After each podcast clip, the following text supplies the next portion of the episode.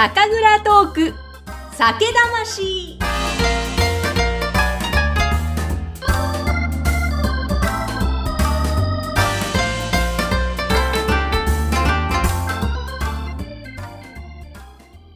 こんにちは。酒蔵ナビゲーターの山口智子ぐっさんです。この番組は倉本さんをゲストにお迎えしてその方の人生やこだわりお酒ができるまでのストーリーとともに日本酒を楽しんでいただきたいという番組です。今週と来週は4回にわたって東京港区芝にある東京港醸造さんをご紹介しています。前回と今回は7代目の斉藤俊一さんのお話です。前回も少しご紹介したんですが、以前お台場にあった大手の酒蔵さんが出していたというミニブリュワリーで登場していたのが寺沢義美さんでした。その寺沢さんと斉藤さんが出会ったことで、100年ぶりに酒蔵が復活して、東京港醸造さん誕生されたんですね。その寺沢さんとコンビを組んでいくお話、また経営者としての斉藤さんの思いなどを伺っています。まず、酒造免許を取るまでも大変だったというお話が前回ありましたが、そもそも寺沢さんを口説いた時も時間がかかったそうです。そのお話から伺っています。どうぞお楽しみください。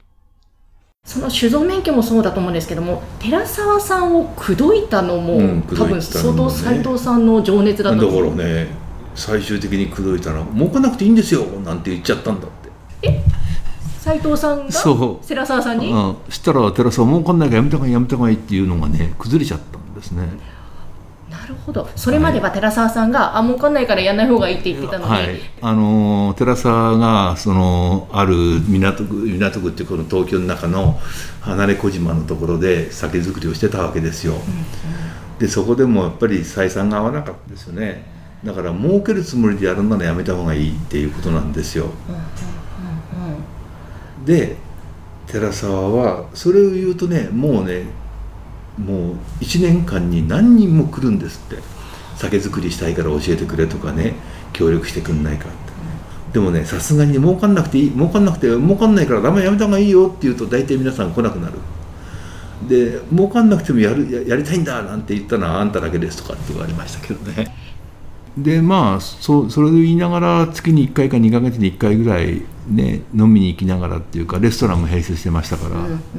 で会って話をしてたりしてましてね。でそのうちに寺澤さんの心も開いてうん、開いてきてでそこの離れ小島のところを閉鎖することになっちゃったらしいんですよ、なっちゃったんですよ。で手を組みましょうかっていう話が出てきて、えーからです。なるほどなるほど。そか、はい、そこのブリュワリーが閉じることになったっていう流れもあって、はい。はい、ちょうど今から10年ちょっと前か、うん、12年近く経つのかな。2000, 2000年ですちょうどあそこにできたのは。だから今20年2020年ですから、うんうん、で約8年か9年間やってたんですよ。だから2009年とかぐらいまでやっててで自分のその他の醸造酒が2011年ですから、取れたのは、まあ、どぶろくの免許です。から。えー、でも寺澤さんがこちらに入ってきて、まあ、今に至るまでもさっきちょっとおっしゃってましたけど、うん、お給料が払えない時もあったからその時は別の酒蔵を回ってくれって言ってた、はい、そうです。もうなんかすごいいろんなことがもちろん免許がないわけですからねまずね、ね、はいでもね私ですね斉藤さん以前お会いした時の印象が、うん、もちろんあのビジネスとしてしっかり社長さんとしてやってらっしゃる、うん、その姿ももちろんなんですけど一方こうなんかいい意味でこう軽さがあるというかひょうひょうとしてると言いますか こうなんかすごく深刻な例えばコロナのこの事態ももちろん大変なんだけれども、うんすごく深刻に受け止めないで、まあ、現実をそのまま受け止めて、うん、まあ、しょうがないねやることやるしかないねみたいなその、うん、なんかパッパッパって切り替えていく感がすごく爽やかで素敵だなって思ったんですけど。ですか？そうなんですよ。結構もう昨日も寝てないんですよあんまり。ああちょっとでもお疲れでいらっしゃいますもんね。あのいつもね夜中に目が覚めちゃうんですよ。ええ。だからもういつも4時3時4時ですよ起きるのはそれはやっぱりいろんなことを考えてしまう。それで自分の毎日て見るテレビ番組が4時からの「なんとか将軍」っていう番組ばっかり見てます。あ朝の4時から。はい。それを見るために送るわけじゃなくてですか。いやいやどういうわけか。それを見るために癖になってしまったっていうかね。すいません。私今いやこんなに明るく見える斉藤さんもいろんな悩みがやっぱりもちろん終わりで、それでパッて朝覚め目が覚めちゃうのかなと思ったら。そうそうですよ。そう,、うん、そうそうなんですよ。そそれもある。実際はね、うん。はい。結構小心者なんでね、どうしようどうしようっていつも思っちゃうんですけどね。ですね。でもでもですよ本当いろんなことがありながらこの蔵も復活させて、うん。もちろん今すごく厳しい状況だとは思うんですけれどもその中でも皆さんと一緒にいろんな展開をされようとしててその辺のこうビジネスをうまく活かせるというかその展開力、うん、あのーなんとかまあねよく3代目で潰れるっていうじゃないですか。でうちも4代目で潰れてるんですよでちょうどまた3代経つと7代目ですからそろそろ潰れてもいい頃なんですよね。っていうかね自分の親父がねちょうど寺澤がうちにちょうど十何年前に来た時にまだ生きてましてね。で介護の生活してたんですよ。でで親父も結核でずっとね戦後をずっと患ってたもんですからまあ結構寂しい生活をしてました。寂しいっていうかあの貧しい生活っていうのかな。ただねこの東京のど真ん中で30坪土地がありゃね家賃払わないで商売できればそれはそれなりにっていうのはあったんですけども結構所得は低い生活をしてたもんですからあんまり苦にならなかったっていうのがでで自分が事業を、まあ、ついた頃からは、まあ、いろんなバブルがあったなんかで割と自分のやってたことが、まあ、成功したって言えば成功したんでしょうね。でそれなりの資産構成ができてきたもんですからと一代みたいな感覚があるんですね。だからある程度投げ打ってもいいよ。自分で気づいてきたんだからっていうのもあって。で破れかぶれっていうわけでもないんですけどもちゃんと考えながらやってきたん。いろんな下心を持ってやってきたん。ですけども酒造りにつぎ込むのもいいよな人生の中でかっこいいでそれ以上の話はちょっとねあ危ない話になるからえ？本当はね一杯飲みながら話すとね もっと裏話が出てきちゃうかもしれませんけども、はい。ちょっとまだ昼間っからですのでえ？あの裏話はこの次にしましょうね。あ本当ですか、じゃあぜひあのまた裏話をはい。話していただきたい、はい、それ以上ちょっと気になりますね。あともう一つ伺いたかったのがその、はい。ま斉藤さんとやっぱり寺澤さんのコンビがあってここまで来られたと思うんですが、その斉藤さんから見て寺澤さんってどんな人間かどんな男かどんな当時かとか、その辺も聞きたいんですが。いやー細かくてね働き者でね。俺自分もね働き者だと思ってたけどこんな働き者の男もいるんだと思ってね。はい。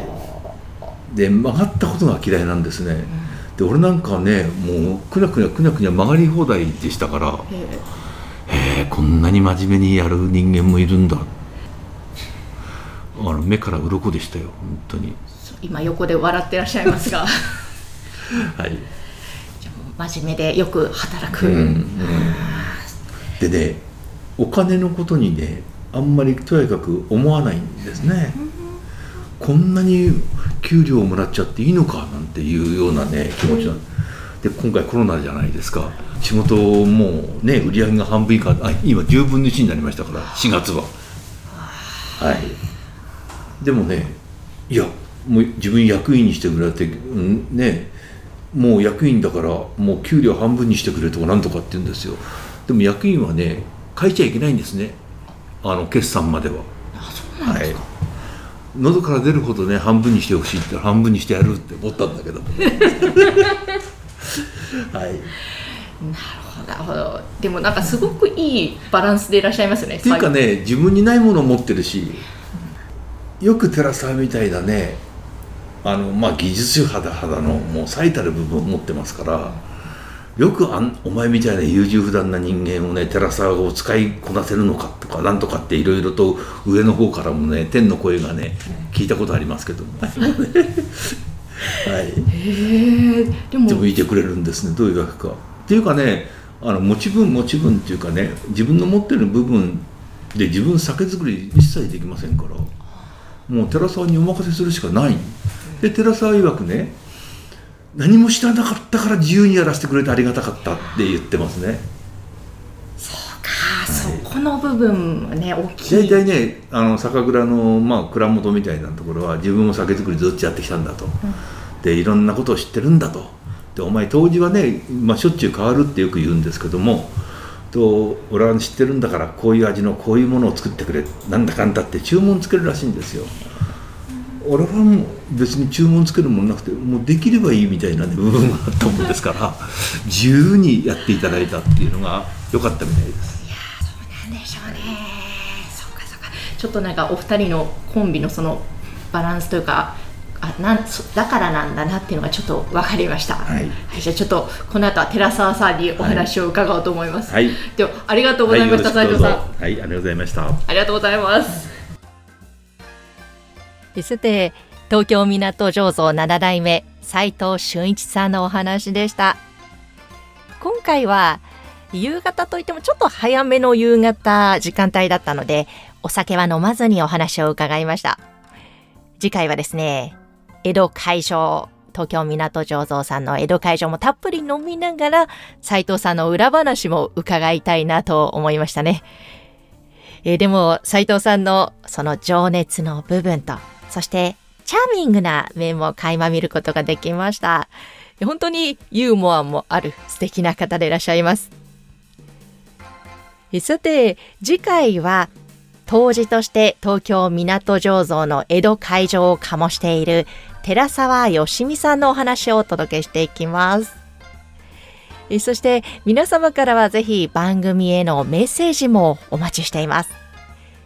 この酒蔵トーク酒魂の説明欄のところにメールフォーム URL を載せておりますので、えーぜひそちらからこの番組へのご感想やご意見、えーそしてこんな酒蔵さん、こんな美味しい日本酒あるよという情報もお待ちしております。えーぜひぜひメッセージお寄せください。それでは次回もどうぞお楽しみに。